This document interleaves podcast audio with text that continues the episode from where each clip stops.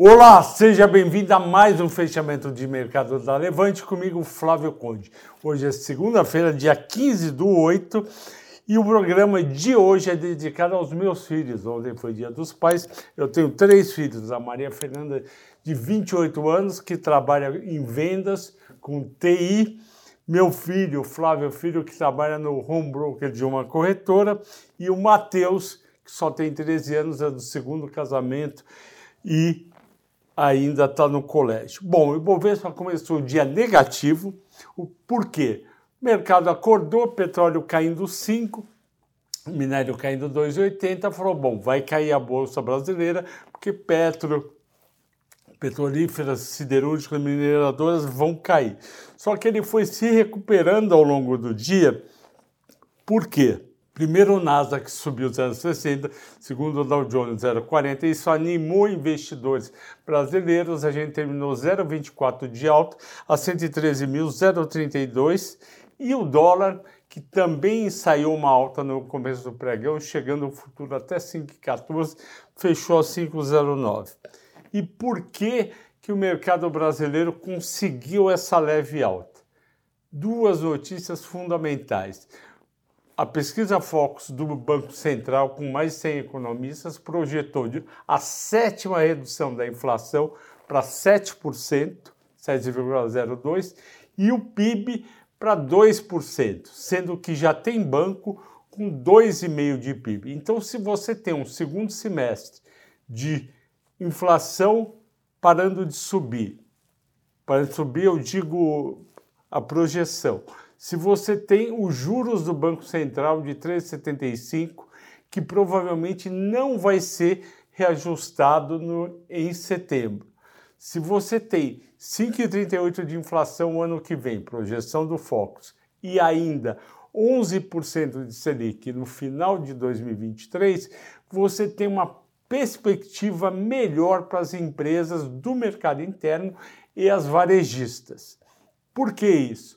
Porque em bolsa, isso é muito importante você ter na cabeça, o preço das ações hoje não é olhando o cenário, por exemplo, do I B C B r, que saiu do segundo trimestre, crescendo, mas desacelerando. O mercado não precifica hoje o que já aconteceu, ele precifica principalmente o que vai acontecer. E o que vai acontecer, ele sempre está olhando nove, doze meses adiante. Então o mercado está vendo um segundo semestre do ano que vem melhor, seja com Bolsonaro, seja com Lula, com juros e inflação menores. Juros e inflação menores significam maiores vendas para as companhias de varejo e mercado interno, significa o preço da mercadoria vendida dessas companhias subindo menos e elas podendo ter uma margem maior, significa um juro, por exemplo, de onze por cento da Selic, significa uma, uma prestação do financiamento das varejistas menor e também para as construtoras, porque cai o, o custo de construção e cai o preço do financiamento à parcela. Então é um cenário melhor, é um cenário ideal, comemora, para ser comemorado? Não. É um cenário apenas melhor. Melhor mesmo seria um P I B o ano que vem de três, seria uma inflação de quatro, um juros de oito, mas o mercado sempre precifica o nível atual e para quanto vai. E aí ele pega ações como Magalu, Via, Americanas, P E T, M R V, Ezetec, Cash, e fala o que? Essas ações caíram demais, cinquenta por cento, setenta por cento, vamos começar a comprar elas. Ah, mas eu não sei qual vai ser o resultado delas no ano que vem. Vai ser menos pior do que foi agora, por exemplo, no segundo trimestre, onde Magalu teve prejuízo, Via teve um lucro pequenininho, mas já mostraram melhora com margem e geração de caixa.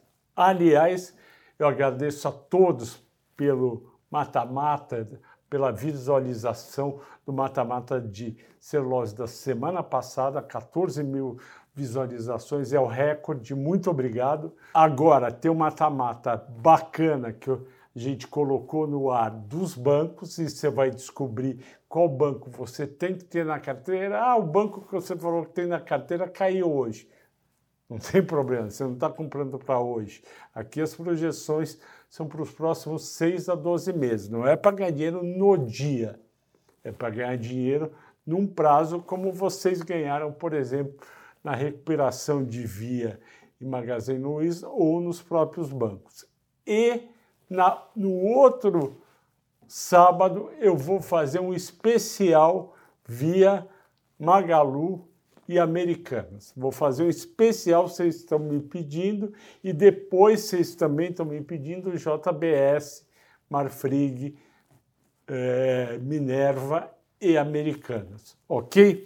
Voltando ao de hoje, então a gente teve esse cenário melhor que fez as varejistas subirem, as de commodities caíram. Por que que as de commodities caíram e Petrobras não caiu? Porque Petrobras, mesmo com redução do preço da gasolina, mesmo com o petróleo em queda, ela vai dar um baita resultado no terceiro trimestre e o governo vai de novo divulgar fortes dividendos. Vai ser de novo seis reais e setenta e três centavos, Flávio? Não, não vai ser.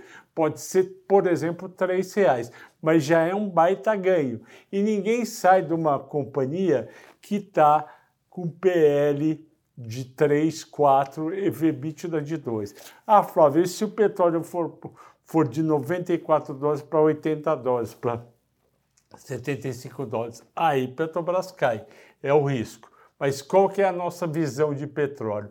Que é mais ou menos no que está agora, talvez até um pouco mais. Por quê? Porque tem problemas de oferta.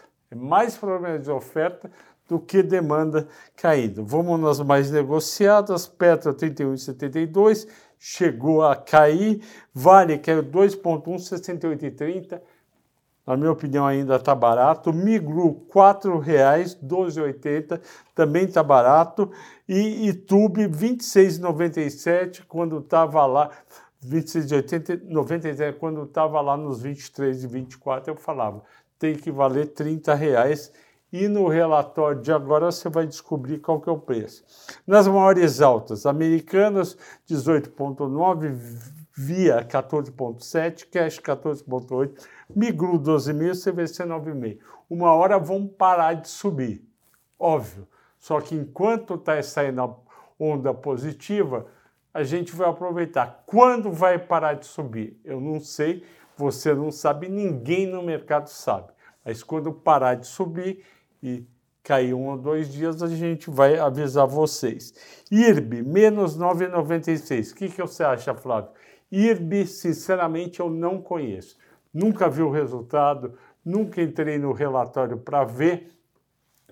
Não calhou. Eu não conheço I R B, não posso opinar. Braskem, menos quatro reais e oitenta centavos, porque dólar mais baixo pega exportação e os resultados da subsidiária no México. C S N caiu por conta de minério. S L C, ela vende produtos que são dolarizados, commodities agrícolas, essas commodities estão caindo. E três R, três vírgula cinco, o pessoal realizando lucro em três R e Prio. Eu acho as duas companhias excelentes, e só que tem essa volatilidade, mas para longo prazo estão ótimos. E na pesquisa escolha dos assinantes da Levante, tinha Eletrobras, Cemig e Cosan. Ganhou Eletrobras, mas eu, como sou um cara bonzinho e gosto de trabalhar para vocês e trabalhar bem, eu vou falar das três. Vamos lá. Escrevi hoje de manhã. O que, que aconteceu? Eletrobras, lucro líquido de um bilhão e quatrocentos, queda de quarenta e cinco por cento em relação ao ano passado, não é importante. Por quê? Porque as pessoas em Eletrobras estão comprando o futuro da Eletrobras. O futuro da Eletrobras é o Wilson Ferreira Júnior, que está voltando para a companhia, mais os acionistas privados que fizeram grandes posições, como Itaú, sentando sentando na mesa e decidindo o futuro da companhia. Ela vai aumentar investimento, ela vai crescer, não tem pro- problema nenhum, ela tem um resultado com queda de lucro líquido. Não é isso que faz a gente ver, mudar a nossa visão. Além disso, a receita operacional da companhia cresceu inacreditáveis dezenove por cento, por causa principalmente da parte de transmissão, e o EBITDA, que é mais importante do que o lucro líquido, porque o lucro líquido tem despesa financeira e tem não recorrentes, cresceu seis por cento. Então foi um bom resultado, e o EBITDA ajustado nos primeiros seis meses foi quase dez bi, nove bi e oitocentos. Excelente resultado. Vamos falar agora de Cemig. Os resultados eu achei bons, com receita e EBITDA crescendo, porém tem uma provisão tributária que vai sair caixa da empresa de um bi e quatrocentos. O que, que aconteceu? Isso aconteceu com o Copel também. As companhias cobraram PIS, PIS e I C M S a mais dos clientes, do, do pessoal como eu aqui, que pago minha conta para Enel Aqui, aqui em São Paulo. O que, que acontece?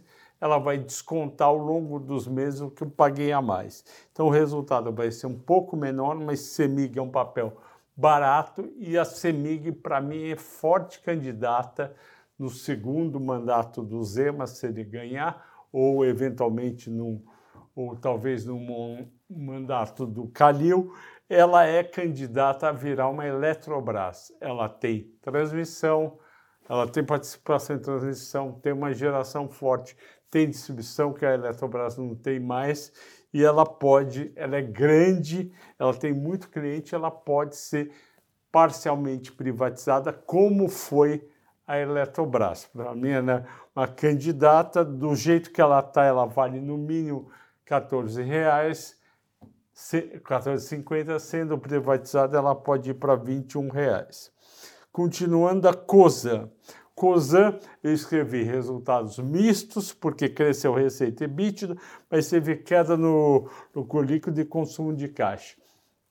A Cosan é um baita grupo muito forte uh, e grande, e que tem empresas interessantes, mais cinquenta por cento da raiz. Ela cresceu receita, cresceu EBITDA, só que consumiu um pouco mais caixa, que não é importante, trezentos milhões não é nada. Ela teve queda no lucro líquido porque a despesa financeira subiu demais. Qual que é o problema para mim da Cosan? Um problema que a empresa vai falar que não tem, porque a visão deles que é o seguinte: eles têm uma dívida líquida muito alta. A dívida líquida dela é de quarenta e seis vírgula oito bilhões no último resultado, enquanto o valor de mercado estava em trinta e nove vírgula quatro. Fazendo o EBITDA, analisando o EBITDA desse ano, dá é, cinco vírgula dois de EBITDA.